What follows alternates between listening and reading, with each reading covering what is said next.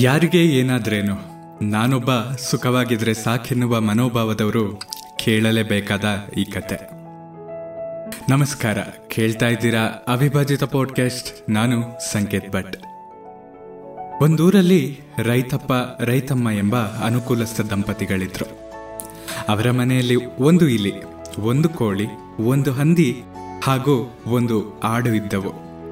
ಎಲ್ಲವೂ ಸುಖವಾಗಿದ್ವು. ಕೆಲವೊಮ್ಮೆ ಇಲಿ ಹೆಚ್ಚು ಧಾನ್ಯವನ್ನು ಕಡಿದು ಹಾಕ್ತಾ ಇತ್ತು. ಚೀಲಗಳನ್ನು ತೂತು ಮಾಡ್ತಾ ಇತ್ತು.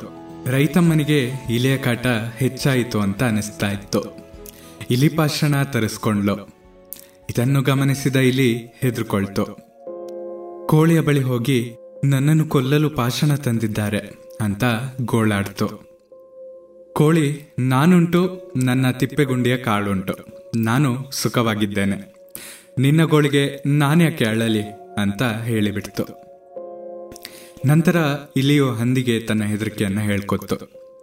ಹಂದಿ, ನಾನುಂಟು, ನನ್ನ ಕೆಸರುಗುಂಡಿ ಉಂಟು ನಾನು ಆನಂದವಾಗಿದ್ದೇನೆ. ನನಗೆ ಪಾಷಾಣದ ಹೆದರಿಕೆಯೇ ಇಲ್ಲ. ನಿನ್ನ ಕಷ್ಟ ನಿನಗೆ ಅಂತ ಹೇಳ್ತು. ಇದಾದ ನಂತರ ಇಲಿ ಆಡಿನ ಬಳಿ ಹೋಗಿ ತನ್ನ ನೋವಿನ ಕಥೆಯನ್ನು ಹೇಳ್ತು. ಹಾಡು ಹೇಳುತ್ತೆ. ನಾನು ಮುಟ್ಟುವಷ್ಟು ಸೊಪ್ಪಿದೆ. ಬೆಚ್ಚನೆಯ ದೊಡ್ಡಿ ಇದೆ. ನಿನ್ನ ಪಾಡು ನಿನಗೆ, ನನ್ನ ಪಾಡು ನನಗೆ ಅಂತ ಹೇಳಿ ಇಲಿಯನ್ನ ಕಳಿಸ್ಬಿಡ್ತು. ಇಲಿ ತುಂಬಾ ದುಃಖದಿಂದ ತನಗೆ ಯಾರಿಂದಲೂ ಸಹಾಯವೂ ಸಿಗಲಿಲ್ಲ.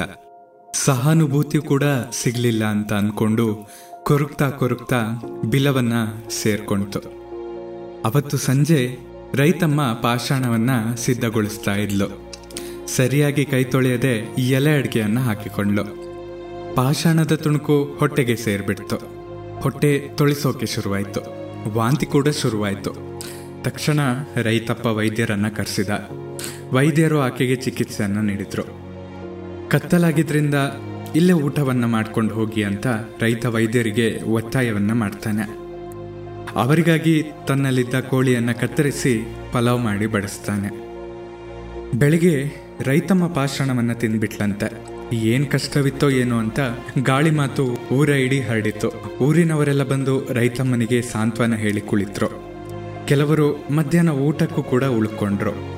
ಅವರಿಗಾಗಿ ರೈತಪ್ಪ ಹಂದಿಯನ್ನು ಕೊಂದು ಸಾರನ್ನು ಮಾಡಿ ಊಟವನ್ನು ಬಡಿಸಿದ. ಸಂಜೆ ಹೊತ್ತಿಗೆ ಈ ಸುದ್ದಿ ದೂರದ ಬಂಧುಗಳಿಗೆ, ನೆಂಟರಿಷ್ಟುಗಳಿಗೆ, ಗೊತ್ತಾಗಿ ಅವರೆಲ್ಲ ಎತ್ತಿನ ಗಾಡಿಗಳಲ್ಲಿ, ಟ್ರ್ಯಾಕ್ಟರ್ಗಳಲ್ಲಿ ಬಂದರು. ಮನೆ ತುಂಬ ನೆಂಟರಿಷ್ಟ್ರು. ಅವರೆಲ್ಲರಿಗೂ ಕೂಡ ರೈತ ಆಡನ್ನು ಕಡಿದು ಬಿರಿಯಾನಿ ಮಾಡಿ ಊಟವನ್ನು ಬಡಿಸಿದ. ಮಧ್ಯರಾತ್ರಿಯವರೆಗೂ ಎಲ್ಲರೂ ಮಾತನಾಡ್ತಾ ಕುಳಿತರು. ಯಾರೋ ಒಬ್ರು, ಈ ಪಾಷಾಣ ಅಪಾಯಕಾರಿ. ಮಕ್ಕಳು ಇರುವ ಮನೆಯಲ್ಲಿ ಇಟ್ಕೊಳ್ಬಾರ್ದು ಅಂತ ಯಾರೋ ಹೇಳಿದ್ರು. ತಕ್ಷಣ ರೈತಪ್ಪ ಪಾಷಾಣವನ್ನ ದೂರ ಬಿಸಾಡಿದ. ಇದನ್ನು ಕಂಡು ಇಲ್ಲಿಗೆ ಸಂತೋಷವಾಯಿತು. ಸಂತಸ ಹಂಚಿಕೊಳ್ಬೇಕು ಅಂತ ಅಂದ್ರೆ ಕೋಳಿ, ಹಂದಿ, ಆಡು ಎಲ್ಲವೂ ಕೂಡ ಸತ್ತು ಹೋಗಿದ್ವು. ಈ ಘಟನೆ ನಿಜವೋ ಸುಳ್ಳು ಯಾರಿಗೆ ಗೊತ್ತು? ಆದರೆ ಅದರ ಸಂದೇಶ ಬಹಳ ಸರಳ.